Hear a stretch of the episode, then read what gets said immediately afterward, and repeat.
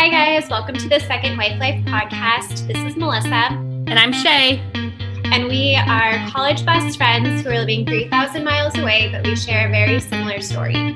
So join us in our journey as first-time wives, automatic mamas, and navigating through this beautiful life. Hey guys, welcome back. We have a super fun episode for you guys today. So the last time we recorded was at the beginning of the month. As you guys know, we're doing bi-monthly. Wait, did I say that right? Bi-monthly, but yeah, not bi-weekly. That's I have mom brain and you'll understand why in a second. But so as you guys know, we're releasing episodes every other week. So last time Melissa and I got together, we recorded November 1st and we were talking about, what were we talking about? Oh my God. We were talking about, I think, like Halloween and how that was for the boys. And then we did like a whole episode. That was our episode on mom guilt. Mom guilt. That's what we did. Mom fatigue. Yes. Wow. My brain is just like not in it today. But anyways, the reason why my brain is not in it today is that day that Melissa and I were recording those episodes, I went into labor. And we now have a beautiful baby girl. We named her Brooklyn. And I was due November 11th, but she came on November 2nd. And we couldn't be more happy. And we have an almost month-year-old, which is crazy to think. It's been almost, she'll be a month on December 2nd. And it's crazy to think that she's here. And it's been fun. It's been tiring. It's been exhausting. But yeah, so today we're going to kind of talk about Brooklyn and transitioning Brooklyn into the life with E and Dave and I, and what that's been like. And it's been fun. It's been awesome. E has been nothing but an amazing big brother. I could not be more happy to see his relationship with her. We took some family photos and you can just see him like beaming in all the photos, holding her and smiling with her.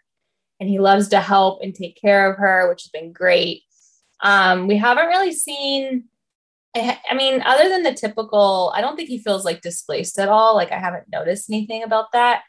I think other than the typical kids wanting attention, like that's definitely still there. Or I want to say it's probably heightened a little bit. Like, you know, when kids do like things to get attention, it's not so much of acting out, but it's like the little annoying things. It's like, come on, stop being annoying. Where they're like making noise. Yes. Something that they like never have made noise before. And they're just like, waiting for acknowledgement, but yes, they're getting bad attention for it. But to them, like bad attention is still attention regardless. Yes. So I've noticed that a little bit more with Brooklyn being home, but for the most part, E has been nothing but amazing. And I couldn't be more happy about that. And when he's at his bio mom's house, like he has an iPad there where he'll text like through his email account, and he has one here with the same thing. But he'll text me and be like, how's my baby sister doing? And like, he'll check in on her when he's not here. And it's super sweet to watch. And we'll see how things keep going. And luckily the crying through the night has not woken this child up. I don't know how he sleeps right through it, but I'm not that surprised because he sleeps through his alarm for school too. So, but so luckily the crying hasn't disturbed him or woken him up or anything. But yeah, it's been good so far. So he's really taking like full ownership over it, you know, because like the idea of it can be really cool. Like, oh yeah, I'm getting a baby. I'm getting a baby sister, baby brother. And then when it actually comes, some kids are like, oh shit, make this baby go back where it came from. Yes. Sounds like that is not the case at all with him. He's really embracing it. He is really embracing it. And I think too, that has a lot to do with his age. Like, I feel like I could be completely wrong. There may be other people in the same situation that have kids roughly about the same age or older that have experienced that. But I feel like with his age, it's different because he is older and he's able to do more on his own. So he doesn't necessarily need that 100% attention, like maybe a 3-year-old would. However, again, I could be wrong, but that's how I feel with our situation. But luckily he's been totally embracing it. And like when I went into the labor, it was late Monday night. It was 11:40 when my water broke and he was at his mom's house. So luckily we didn't have to worry about finding a place for him to go so late at night, especially on a school night, because he wasn't with us. So he wasn't supposed to come back to us till Wednesday. So Dave had texted his mom Tuesday morning when we knew they were awake, just to let him know that we were at the hospital and that his sister was coming. And he was like so excited. A friend of mine texted me, Vanessa, who we've had on the podcast before in our first season. She had texted me saying when she dropped her daughter off at school, E came running up to her daughter. It was like, my baby sister's coming today. It was like so excited. She said it was so cute to watch. And he was telling all his teachers and they were emailing me and Dave, like congratulating us. So like he was beyond stoked, just telling, like spreading the news like wildfire. So he was super excited. And then unfortunately he couldn't be at the hospital with us because of COVID. There were any visitors, like Dave was considered my one visitor. So he had to wait till we got home to meet her, which worked out completely fine. And that first meeting was super special. And he had like the biggest smile on his face, but we would FaceTime him every night that we were at the hospital after school. And he just wanted to like look at her and stare at her through the phone, which was adorable and super cute. So luckily that love is still there. It hasn't died down yet. Maybe when she gets older and kind of terrorizes him a bit, maybe that'll go away. Once she's old enough to start like grabbing his toys and playing with his things. And yes. Or like climbing on him or who knows what. Maybe that's when he'll be like, all right, take this thing back. But like you said, he's older, so he's able to understand on a different level, right? So right now he's probably like, ooh, what can I help with? And he just wants to spend that time with her. Yes. Whereas when you have younger children, you know, they need your attention so much more because they're not as self-sufficient. Like if they need to go to the bathroom, you need to go help them. If they need something to eat, they still need your help. And with E, because he's 8, right? If he's like, hey, Shay, I want a snack, but like, let's say you're nursing Brooklyn or you're trying to put her down, you easily can communicate with him. Like, hey, bud, go grab whatever snack you want. Or, you know, like Dave's at home. Like you guys have a different way of being able to support him and communicate with him as opposed to a 3-year-old where then like you need to go get the snack out of the pantry or the refrigerator. 1,000%. It's so true. Like you nailed it perfectly. Like luckily at 8, like he can make his own breakfast. He can make his own lunch. He can make his own snack, you know? That's why I said earlier too, like, I think with the attention thing, it's like, it's more heightened a little bit in the sense of like you said, the annoying sounds, like he'll all of a sudden get on the, like, we'll be watching a movie and he'll get on the floor and decide he wants to act like our dog Paisley. And it's like, really, dude? Like, yeah, what are you doing? You know, things like that. Or he'll like lay on the floor and go on his back and he'll be like, I'm baby Brooklyn, and act like he's a baby. And we're like, come on, dude. Like, you know, it's like those little things that he's looking for attention for, but we still try and do as much with him as possible. And he's a big help too with Brooklyn. Like when my hands are full with her and I need something, like he'll be the first to offer help. And then him and Dave, last weekend, they had like a father son day, went to the LA Auto Show together, which was a lot of fun for both of them. And I think that was great that E was able to get out and have like one-on-one time with dad while I stayed home with the baby. I mean, they weren't gone all day. It was a couple hours, but still like that's, you know, all he needs. So we're managing through it. It does help having like the 50-50 custody, because we have like our days where we can just focus on the baby. But as far as like trying to balance both, that hasn't been too difficult. And again, I think that has to do with his age, because he is more self-sufficient. He is able to do what he needs to do on his own. But school too, right? So yeah. He's going to school, he's like getting his like wiggles out, so to speak, with his friends at school. He probably comes home tired, right? You know, needing to be in class all day, comes home and he does homework. So he's in his own routine while you guys are still figuring out Brooklyn's routine and trying to navigate that. So by the time he comes home, it's like more, I guess, like how it's always been. Yeah. You just know, with an added baby, like the chaos of the day and him being left to like twiddle his thumbs, like, all right, so like, what should I do now? Yeah, completely. And I will say too, like, I did notice when, like our family, when we got home, like all the family that was coming over to meet her, like my parents, Dave's parents, my sister, my brother-in-law, those people, when they would get here, like I would be holding her and, you know, everybody wants to come in and hold her. And E right away would be like, it's my turn to hold her. It's my turn to hold her. I'm like, no, E, like you were just holding her before they got here. It's now, you know, Mimi's turn to hold her. Like, that's why they're here. Like they wanted to come meet her. This is their first time seeing her. Let them hold her, you know? So, but I also think that was too, not so much of like him wanting the attention of holding her. I think it was more so of showing off that he can hold his baby sister. So, yeah. And it's like, no, like, yes, we know you can show them after they've had their moment. Like you, like every time it was like, he was just holding her when the doorbell rang and I would pick her up so he could go get the door. And then it's like, I'm going to hold her now. And it's like, no, you can wait. Like you just had her. It's okay. So, but I think that was more of showing off that like I can hold my baby sister more than really an attention thing.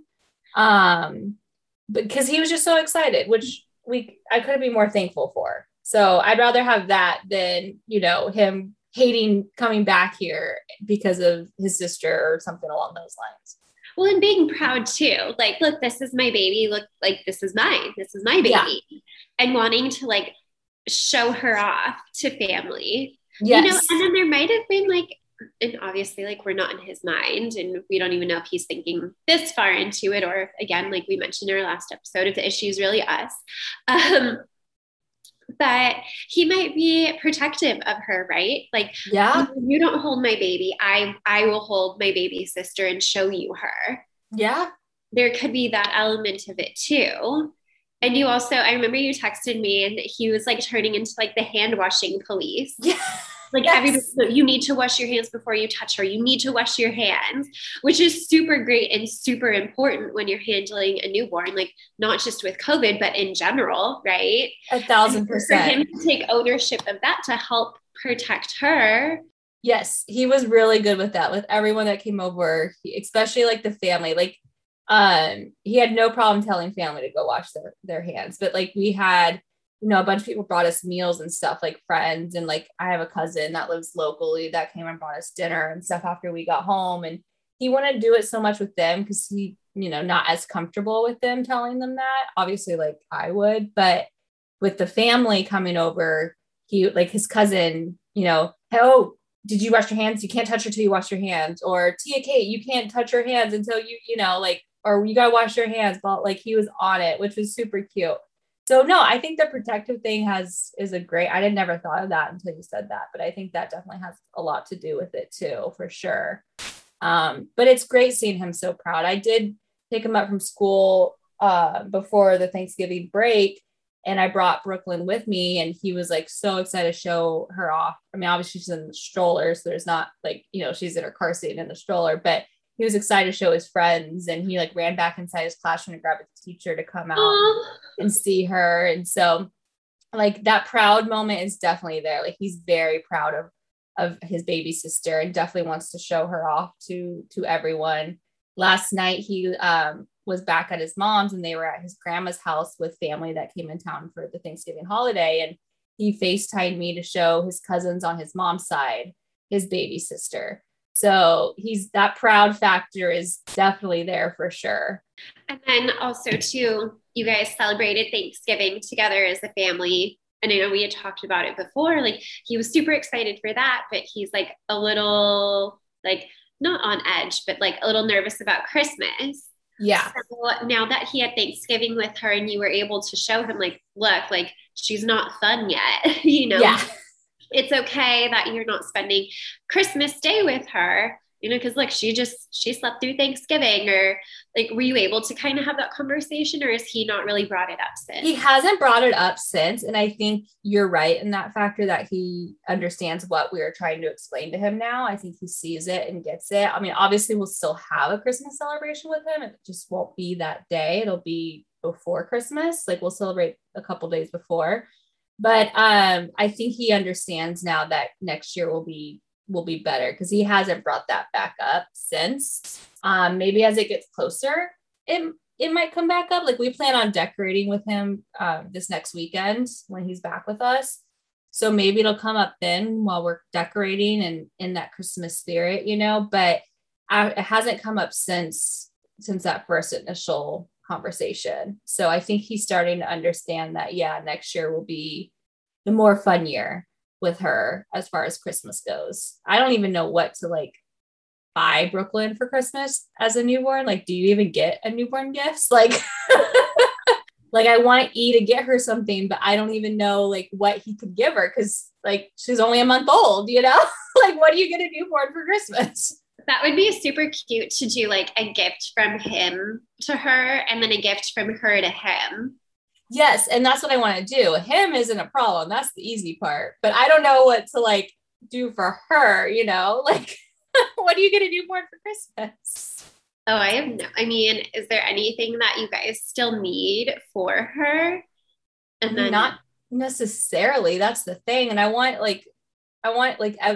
E to have something like fun to give her, not like clothes that she needs, you know, or what's fun for a newborn though. Exactly. Or like, what would be something for when she's older that you could go back and be like, oh, this is what E got you for your first Christmas. Yeah.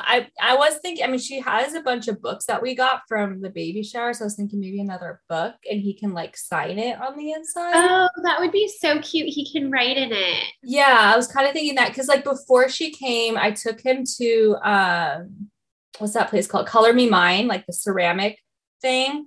And we both, yeah, he had a lot of fun with it too, but we both made little ceramic items for the nursery. So he painted a little unicorn for her that's sitting on a shelf in there.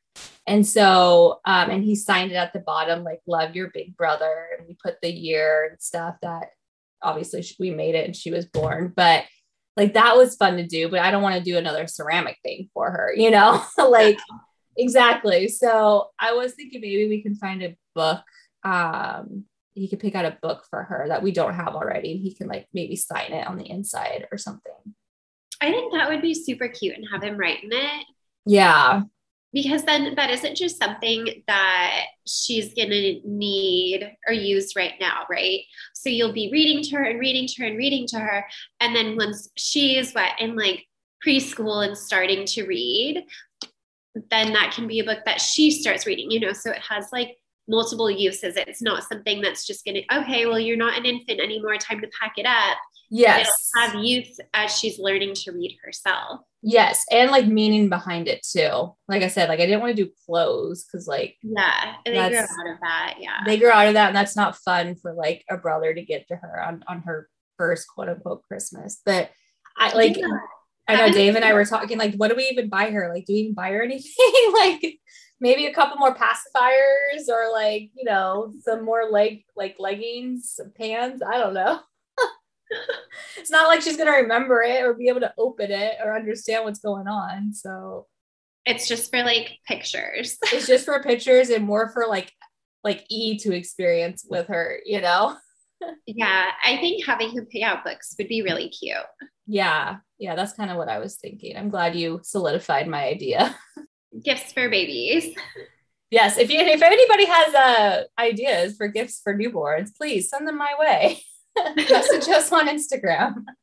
But yeah, no, things have been really good. I'm very thankful during this thankful season of how everything has been going. Okay, so now that we've done like a little update with how E is adapting to life with Brooklyn, what happened on November 1st after we stopped recording? So yes, this is kind of a wild story about how I went into labor, but so real quick, just to preface it, after we were done recording that day, we stayed on Zoom for like an hour talking about like when we think the baby is going to come, how Shay's feeling, you know, like she's not ready to like kick the baby out with an eviction letter yet. And so like we had this whole conversation about like how good she's feeling. And then I just wanted people to have like that background of it. No, I think that was smart. No signs of baby Brooklyn coming on Monday. Yes, there was no signs. Like I know some people talk about like having like contractions leading up to like their water breaking. I mean, I've had Braxton Hicks for a couple weeks, but it wasn't anything alarming or concerning. But yeah, Melissa and I did have this long conversation about baby Brooklyn coming, and I was not expecting anything to happen that night at all. Like I was telling Melissa that next day I was planning on going to the grocery store and like cooking a bunch of meals to freeze. And that clearly did not happen. But so anyways, I had a chiropractor appointment because I had been having sciatic pain and lower back pain because of the pregnancy. And so I'd been going to a chiropractor since I was like 28 weeks roughly. So after Melissa and I got done recording that day, I had my appointment and went there. And they do say that they can hit pressure points at appointments when you are in your like third trimester, and that can induce labor a little bit. So I knew that going into my third trimester of seeing the chiropractor, and they even told me that too. So I had that. And then I went to dinner with some coworkers that night too. And then they also say as well that sex helps induce labor. So Dave and I kind of held off on the sex thing because we didn't want to with our luck, we're like, watch, it'll happen too soon, too early. You know, they say to have sex starting around 35-ish weeks, I think. I could be wrong, but I'm pretty sure that's what my chiropractor told me. Wait, sorry. So while you're pregnant, you can't have sex until you're in the back half of your third trimester? No. You can. But they say around the 35, 36 mark is a good time to start having sex to help not only induce labor, but stretches you out down there too for the birthing process. Yes, I should have clarified. Thank you for interrupting. Good question. I was wait, what? So because people still have sex because you don't know that you're pregnant right off the bat, you know? Yes. And so what, as soon as you find out, you're not supposed to until you, okay. No, I will say I've never had my own child or done any research on this. I will say though, sex during pregnant is not the most comfortable thing, no matter what trimester you're in. But anyways, that's a whole other story.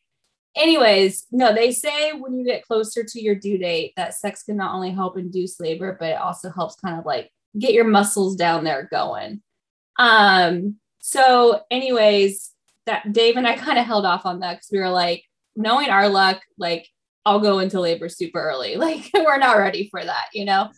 So that night I come home from getting dinner with some coworkers and I was all right, I'm 38 weeks now. I'll be 39 on Thursday. And this is a Monday night, mind you.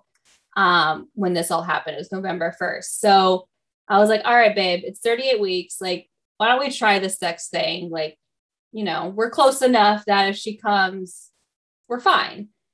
And he's okay, fine. But then he did say before we had sex, he's if she comes tonight, I swear, he made this whole comment and speech about it.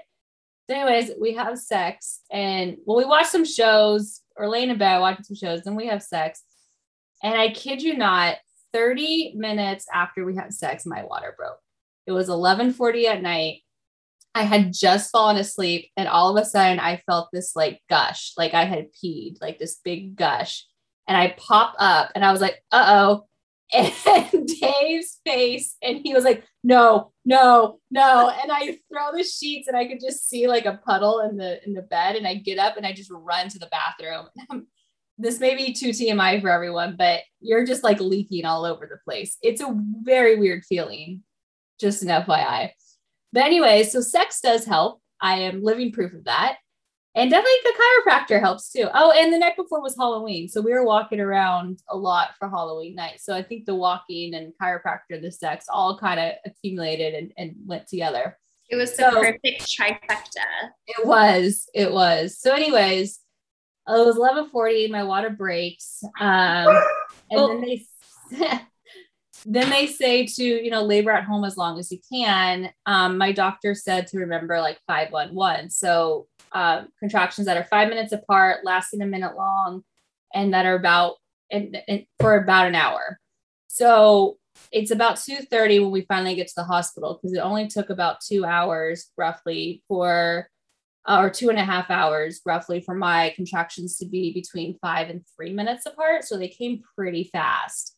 And they were lasting a minute and they were getting stronger and stronger. And so we get to the hospital and I get admitted, I get checked in, and I was at 2 centimeters when I got checked in. And so the contractions kept coming, and then they had a scheduled C-section at 7:30. So the only time I could get my epidural was either at 6:30 or wait till after the C-section, which was at 9. And I was like, I'm not waiting until 9 a.m. Like, that's too long. And my goal for me personally was to make it to about 5 centimeters before getting an epidural anyways. And so by the time 6:30 hit, I was at 4.5, 5 centimeters. So I had reached my goal, which was awesome. So I got the epidural, and that thing is amazing. Highly recommend it to anyone that's considering it. Didn't feel a thing during the birthing process, which was awesome. But it did slow down my dilation. I was still having contractions consistently, but my dilation wasn't going as fast as it was. So then they had to give me Pitocin so I can dilate again and keep it going. So they gave me the Pitocin, and a couple hours later, I'm finally dilating. And it was about 3 o'clock in the afternoon. And I started feeling a lot of pressure down below. I don't really know how to describe it. Just like pressure. It wasn't a contraction. It was just like pressure down there. And then around 4 o'clock, roughly, they checked me and I had reached 10 centimeters. And not only had I reached 10 centimeters, but her head was already there. And they were like, do you want to touch her head? I was like, no, I'm good. Wait, what? So yeah. Oh my God, my voice. Sorry guys, I'm sick. So they asked you if you wanted to touch her head. Yeah. And I was like, no, I'm good. I'll wait till she comes out. That's a little too much for me. So I got really lucky and didn't really have to push that much because she was already, by the time I reached 10 centimeters, she was already there, ready to go. So I only had to push through 3 contractions and she was out. So probably 30 minutes tops of pushing, because she was born at 4:32. So I got super lucky in that sense, because she had dropped so much while we were waiting for me to dilate. She had already dropped and was ready to go. So she was ready, but my body wasn't fully ready. So that kind of helped. But yeah, she was ready to go. She came out super fast and came out healthy and no issues. And I was very proud of myself in the birthing aspect. I don't handle pain well. And so I was very anxious about going into labor and having a kid because of the stories you hear, but I took these birthing classes and read some books that kind of helped me and helped and prepare me. But there was still some kind of anxiety going into it. But then once you're actually physically in the moment, all that anxiety and everything kind of went away because you're just so focused on doing what you need to do to, get her out. So everything went smoothly. I was proud of myself on how everything went. And I think I got super lucky with how everything went too. But we came home on Thursday, November 4th with an awesome new addition to the family. And that was the birthing experience. It sounds like, and I know we've talked about it, just such a seamless process for you. Okay, Monday night, water breaks, do your thing at home for a little bit. If you were able to go to the hospital, you didn't get turned away, which is something we've talked about, so many people do get turned away because they haven't, I don't know, was it contractions? They aren't happening often enough, or they're not dilated enough. And so they're like, all right, you have to go back home and wait it out, and you didn't have to go through that. Yeah. It just seems like it was very well, orchestrated, very seamless. She was ready. Yes. And she made it known. She made it known. So yeah, she was 9 days early. It was funny because I kind of wanted her to come on her due date because I thought 11/11 was a cool date. And then I'm also 11/22. So I thought that'd be fun to have, but she came on the 2nd. So we're both November 2nd ish, so I think that's cool. And then E also is a 2nd. He's the 2nd of July. So we all have the 2s involved, which is a cool little thing. But yeah, I think I got lucky for sure. The recovery process is a whole other story too. You're definitely sore down there for a couple of days.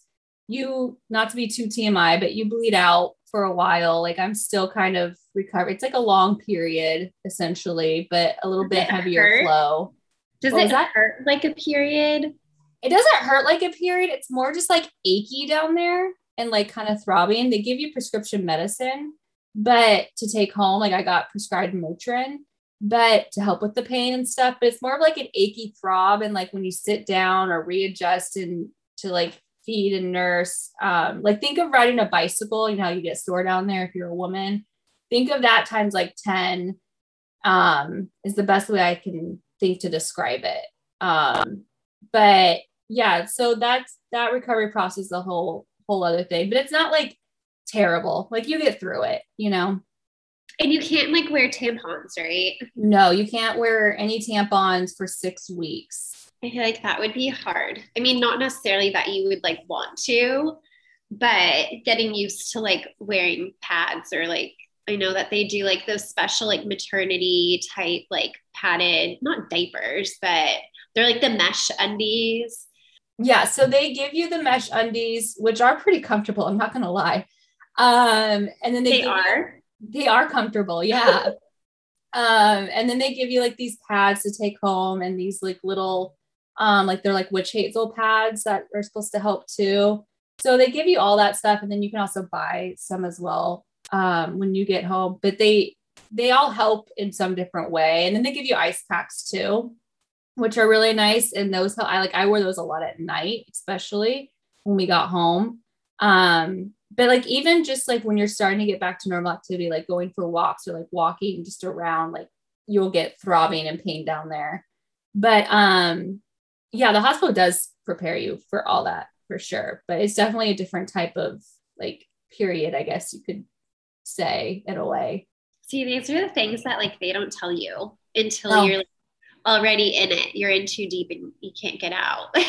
It's true. Like I have several friends that have kids, but they never told me about any of this, like afterwards until I was pregnant, you know, like they kind of like warn you later on, but it's not something like people just openly discuss with like friends unless they've gone through it themselves, which is weird. Like you think you'd tell everybody everything, but, and then I will say too, like postpartum hormones are a whole nother level. Like I've never been someone to really PMS on my periods or even like pregnancy hormones never really got the best of me. I had like some moments, but postpartum hormones are like a whole nother level and something completely new to me.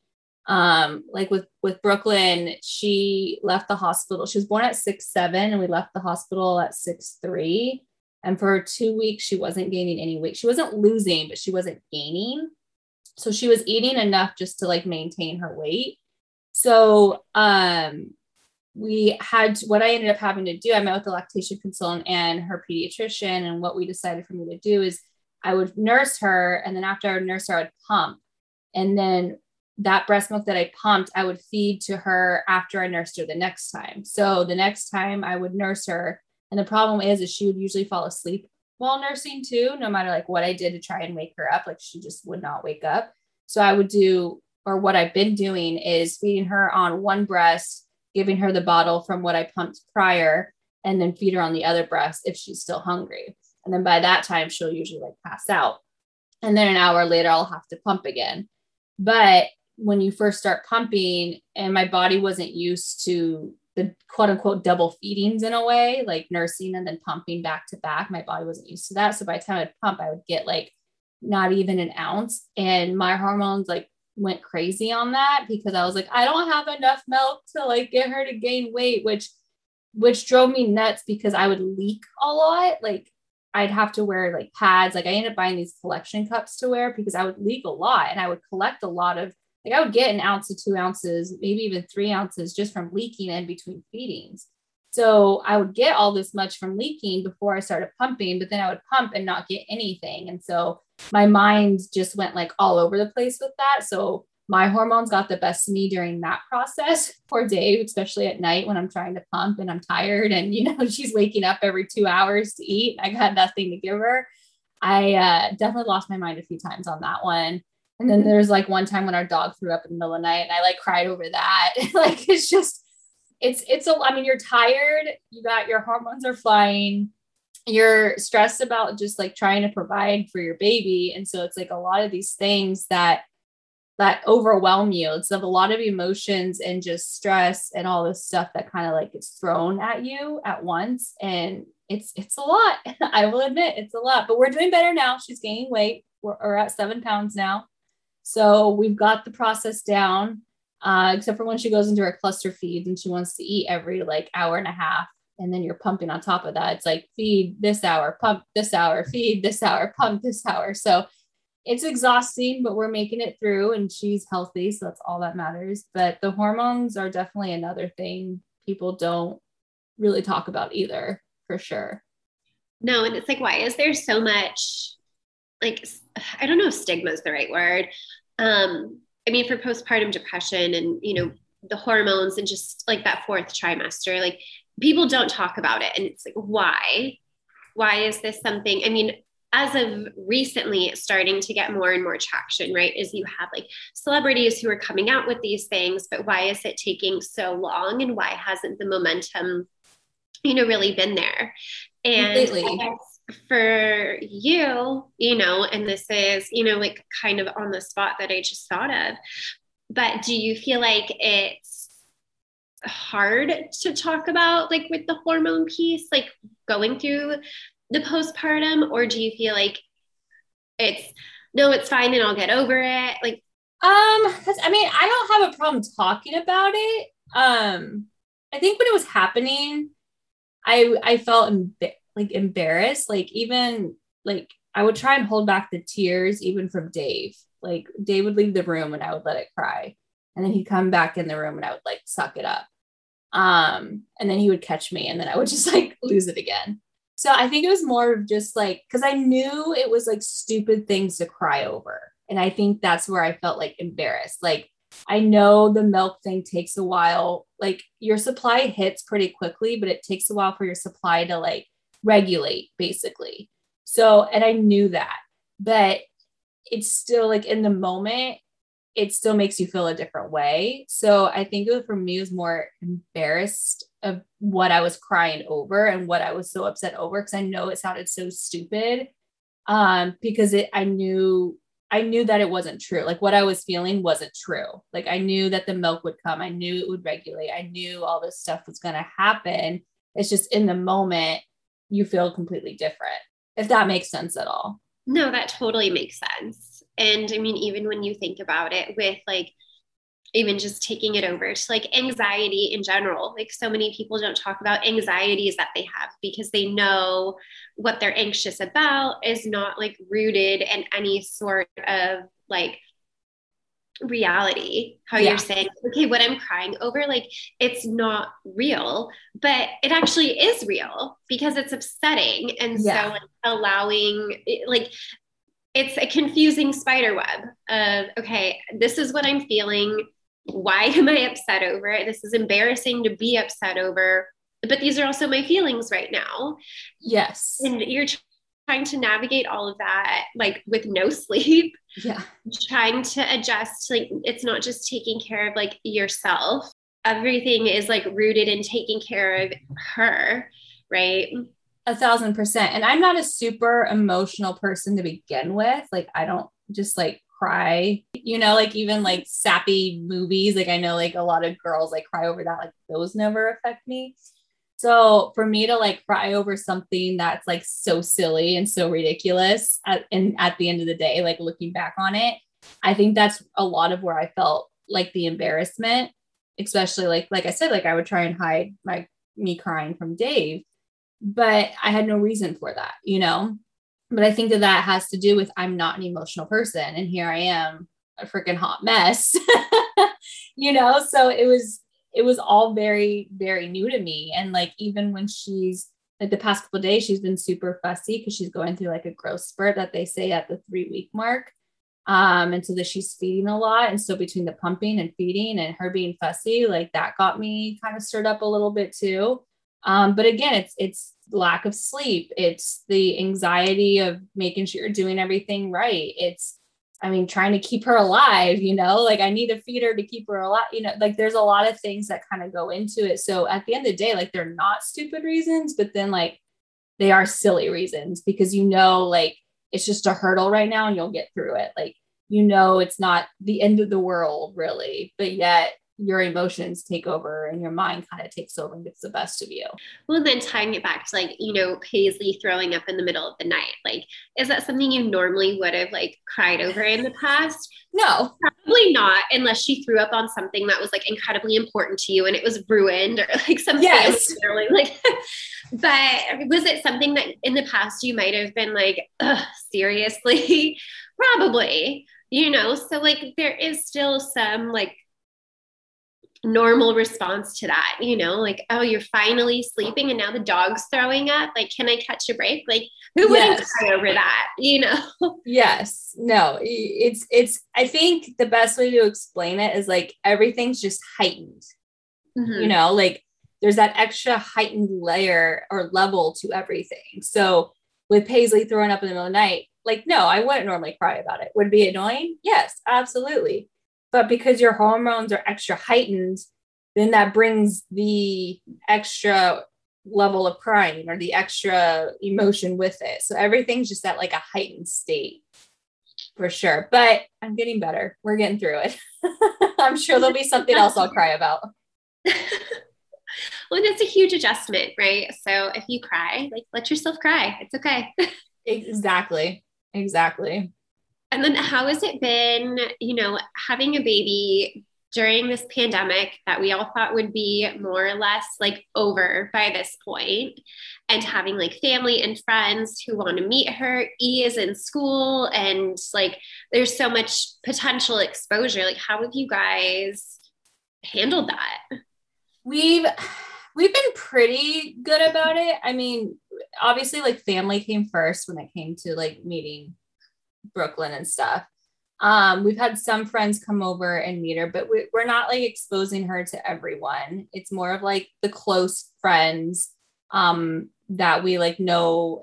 I don't want to say trust. It's not that we don't trust our other friends, but it's like the super close ones that we know aren't like exposed in any way type of scenario. We did have a scare at one point of being exposed, but luckily that was something else I cried about. We did have a scare of being exposed, but luckily we were all safe. So that was good, but that was stressful because I did freak out over that and did get my emotions to get the best of me over that too. And I did cry freaking out for not just us, but for her. Cause you know, their immune system's so little at the time that they're born. And so that was scary, but we got through that thankfully. But it is with E in school, I think, because he has to wear a mask, that helps a lot. Like he hasn't gotten sick once when normally he would have like 3 colds by now. So I think the masks in school is definitely a huge thing and definitely working as far as any kind of illness goes. And then like we talked about earlier, he's the hand washing police. As soon as he comes from home from school, he's washing his hands immediately. So I think that helps too. And him being alert and aware of bringing anything home too. But I'm telling you, I think the masks are like, they're a big help for sure, because he hasn't been sick once this year when he normally would have had, like I said before, like 3 colds by now. So I'm very thankful for that, but it is, I mean, we've gone out with her too. We've gone out to like Target and grocery stores with her already, but usually we like keep her, like I had the car seat cover thing over it to kind of help protect her too. I think because of where we live right now, like cases are low. So it hasn't been like too terrifying, but I know there's like that new variant that they're talking about from South Africa. So I am a little nervous if that comes over here, like what will happen? I might go in crazy, like lockdown mode with her, but we'll see. But yeah, it's more of just, you know, picking and choosing what we do and who we have around, really. We're not exposing her to like, we're not going to take her to a party or anything, you know, or something like that, if that makes sense. No, it does. Cause I feel like, you know, people get so excited when they have a baby and they want to like show the baby off to everybody. And then you also have like family and friends who are like, oh, let's come over. We want to see the baby. We want to see the baby. But then they don't think about like, okay, wait, the baby's immune system is like nowhere close to any of ours. Yeah. And then you add a pandemic on top of it and like, okay, like how do you manage that? Yeah. It's like you guys are just being like really careful of like not picking and choosing in like a bad way, like you said, but just like being really mindful of who you're allowing to interact with her. Yeah. And most of the people that we've had interacting with her are all like vaccinated too. And it's not like we're checking or asking, but like, I know they're vaccinated already. So like, I know vaccination doesn't necessarily mean you're 100% clear, but it does like help a little bit. So, you know, there's that factor too, but at the same time, it's hard to like not share her with friends and family, you know, we're not letting the pandemic like, or COVID necessarily stop us from sharing her to everyone, but we are being careful at what we do and who we do share her with. But it's, you can't like, I don't want to say you can't really live in, like, you can't live in fear, you know? So we're kind of taking it with that approach, but being cautious at the same time. So like, you know, it's a risk, but then just being really careful again about who is around. Yeah. Because even without the pandemic, like any exposure to any new person, like poses a risk to a baby. And so now it's a calculated, very calculated risk, you know? Yeah, no, completely. It's a risk no matter what, like even with flu and cold season, it's a risk, which is what we're in right now. So despite COVID, we'd have to be careful, you know, with it too, just because of the season that we're in. But like I said, we're not just like balancing all of it. And like you said, you want to share her with all of your friends and family, and you want them to be able to experience her, like when she is in this like newborn stage, because it happens once and she's already grown like almost a pound since she's been born. Yeah. So she's already made this huge leap and it's just going to continue. Completely. And everyone wants to see the newborn stage, not like, you know, 6 months stage. So, but yeah, like I said, we're not gonna be like hosting a party for everyone to come see her or going to like, you know, crazy birthday parties or weddings or anything like that with her. But, we are being mindful of just like who is around her. That's all. It's not anything against anyone for sure. Like I've had friends text me and be like, hey, we want to come meet her. And I'll say, yeah, that's fine. But like, you know, everyone that's come to me that I've asked to come meet her, it's usually they're all spread out from each other. It's not like this person's coming Monday, this person's coming Tuesday, this person's coming Wednesday, you know, like I have friends that are coming on this next weekend that want to come meet her. And I said, that's fine. We had someone come, what was it? Right before Thanksgiving, but there's been no one in between, you know? So it's just, you know, it's also like spacing it out too. So she's not exposed to like so many people so quickly and so fast, because one person could have a cold, you know what I mean? And the other person could have nothing, and back to back could be too much for her as well. So it's just like, I think spacing it out kind of helps too. In my opinion, I could be wrong. I don't know. A first time mom here, but I think we're handling it well. Well, it's going to be so different for everyone too, right? And like, depending on where you live, like cases are low. E isn't coming home with all kinds of like cooties, you know, and here we're in Hawaii where like the temperature is like pretty constant, you know, and O and I have been knocked on our ass for the last week, sick with some sort of cold. Like we got tested and we're negative. We know it's not COVID, but whatever this cold is that's going around, or I don't know if it's like a flu, but this has not been, it's not been fun in the slightest. So yeah, it isn't even just COVID that you're needing to watch for. Like you said, it's going into cold and flu season. And I think what helps is like, what makes me more calm is E in school. Cause there's, you know, usually kids are so germy and they come home sick all the time. Mm-hmm. And I think if there wasn't masks and it wasn't COVID, I'd be more concerned on that level. But because he's protected with the masks and washing his hands all the time, like I feel better.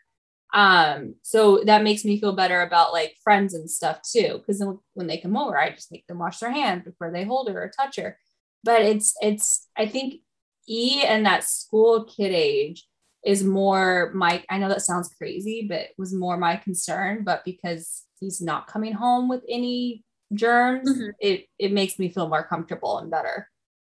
Yeah. Well, see, and that's where like, for me, like I know, we've talked about this. Like I know where we got this cold from, and it wasn't from school, you know? And yeah, schools are doing a really great job. Yeah, they are. With all this, like the masks. And I was asking, because I'm a total like germaphobe, for like those of you who don't know me, like washing hands, like Lysol wipes are one of my favorite things. I always have Curel wipes in my purse. Like No, total germaphobe. Like, you feel remotely sick, like, get out of my house. Like, yeah. I don't want to go to your house. I don't want to see you that badly. It's which, true. It sounds really mean. But when we started to feel sick, I immediately like went down this like list in my head of, okay, like, who are we around? Who is sick? Who is, you know, like all of these things.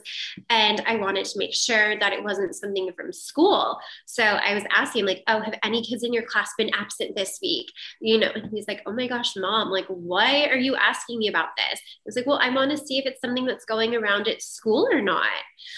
And he was like, no, it's not. I'm like, will you wear your mask all day? Like, I know that your teachers make you sanitize your hands every time you come into the classroom, whether it's from like recess, lunch, going to the bathroom, like they sanitize. And then I asked him, I was like, wait, are you guys allowed to share school supplies? Like, if your friend over there has a really neat colored marker that you want to use, are you allowed to use it? And he was like, no, you have to use only your own supplies. And I was like, all right, sweet. Like, I know this isn't something from school. Yeah. And that just made me feel better, because I think we were all so scared with kids going back to school. Like, oh my gosh, there's going to be all these crazy COVID outbreaks. But like, that is not the case at all. Like, schools are, just for any teachers listening or family members who are teachers, like, schools are doing an amazing job at keeping kids through all of this. And you have to, like I said, I know exactly where we got sick. Like, someone came over sick and I should have done the right thing and been like, get out, but I didn't. And now I'm like paying for it now. But it's also picking and choosing, which makes it hard too.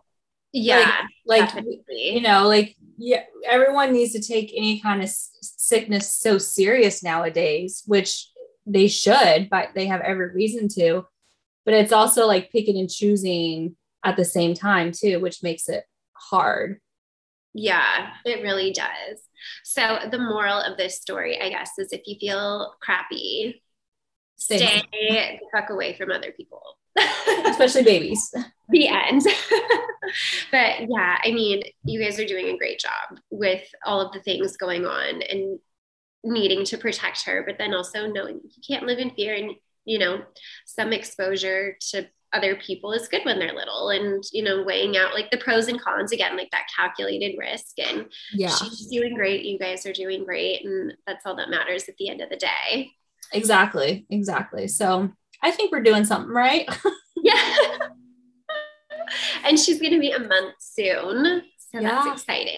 It's crazy. It goes by fast. It really does. I know we've talked about it with just the boys, but even as a baby, it goes by fast already. So, and I feel like the years just fly by faster as you get older too. And the days go by faster as you get older. So I have a question. While you're in the middle of all of this, right? Like, you're just about almost 4 weeks postpartum.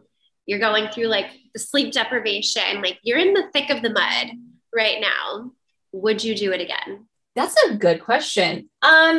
It's funny because Dave is like, we're not one and done, because we have E, but you know, when it gets tough at night, he's like, I don't know if I could do this again, Brooklyn, you're going to be one and done. And part of me is like, I don't know. I think I could do it again. Like, as much as the sleep deprivation sucks, and as much as like the nursing and pumping every hour sucks, I think I could do it again, but we'll see. I don't know. I need to get my husband more on board first. I was just curious because so many people, like after the fact, like after a few months, they're like, oh yeah, that phase wasn't as bad. Like, it sucked, but like, it wasn't terrible. You know, Like, wait, you're in the middle of it. Let's see how you feel now compared to like 6 months from now and then a year from that. I tend to have like a very optimistic like approach on a lot of things. You are really optimistic. Yeah. Yeah. So I think that's why I'm like, yeah, I could, like, it sucks. I'm a very like, I don't really look, I mean, in the moment, yes, it's hard. Like, you know, but I tend to look on outside the moments and like the future and down the line.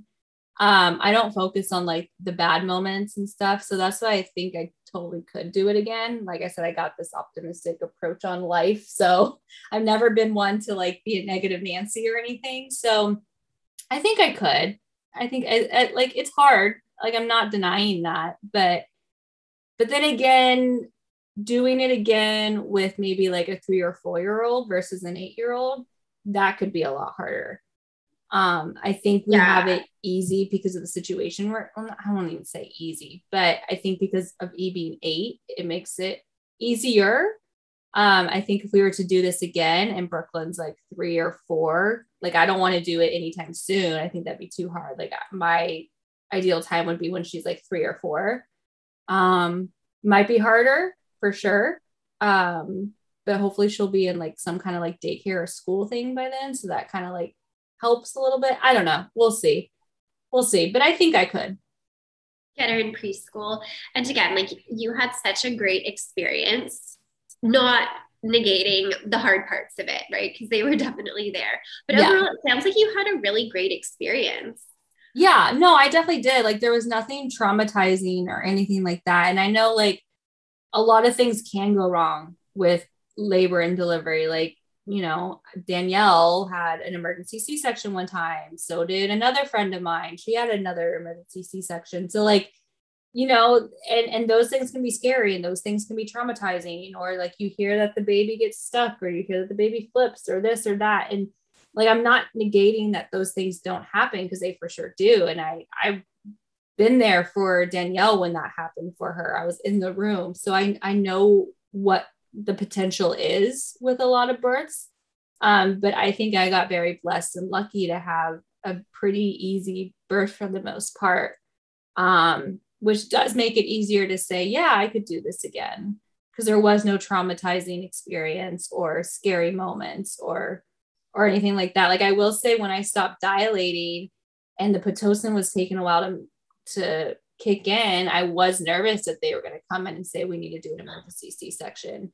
That thought did cross my mind, but luckily it was never brought up. It was never talked about, and it never happened. But, and every birth is different too. Like, I know some people have had easy births with one kid and difficult births with another. So, you know, my second, if we do it again, my second one could be a total different experience. Who knows? That's what's so scary about it to me. Like, you have no idea what it's going to be. Yeah, it's true. And then, like, birth is like a very natural process, but anything can happen. And that's terrifying, especially if you have anxiety. Your reels just go. And I mean, that night, when you texted us, like, I was constantly like checking my phone. Like, I did not sleep well then. So I was like, okay, is she okay? Okay, she said to text, they're okay. Okay, this is happening. They're fine. Yeah. Like, it's just, anything can happen. And that's so scary. And I mean, you guys got so lucky, and like, there's nothing else to say with it. Yeah, for sure. So yeah, I think overall we're surviving day by day. We're still alive over here. My newborn is still alive over here. So clearly we're doing something right, but we'll keep giving you guys updates as life goes on. That's what we're here for. Yes. And we're going into Christmas soon. So I don't know. I'm sick. I can't think. You can't think because you're not sick. I can't think because I got mom brain. I can't think any further than December 2nd, because that's when my last final is due. Woo-hoo! I'm going into finals this week. I finished like 12-page paper yesterday. Oh, geez. And then I need to start a 15-page paper today. So I'll do this week. You're almost there. And then you got one left to go. Yeah. One more semester. Yeah. And big news coming with that one. Woohoo! All right. Well, thank you guys for listening. And we hope you guys enjoyed the little update about baby Brooklyn making her arrival into the Rocha family and his adjustment with it all. And here we have it marked.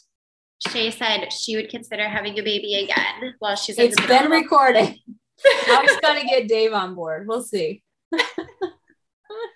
All right. Well, thanks guys. We hope you enjoyed this one, and any new mom advice, send our way.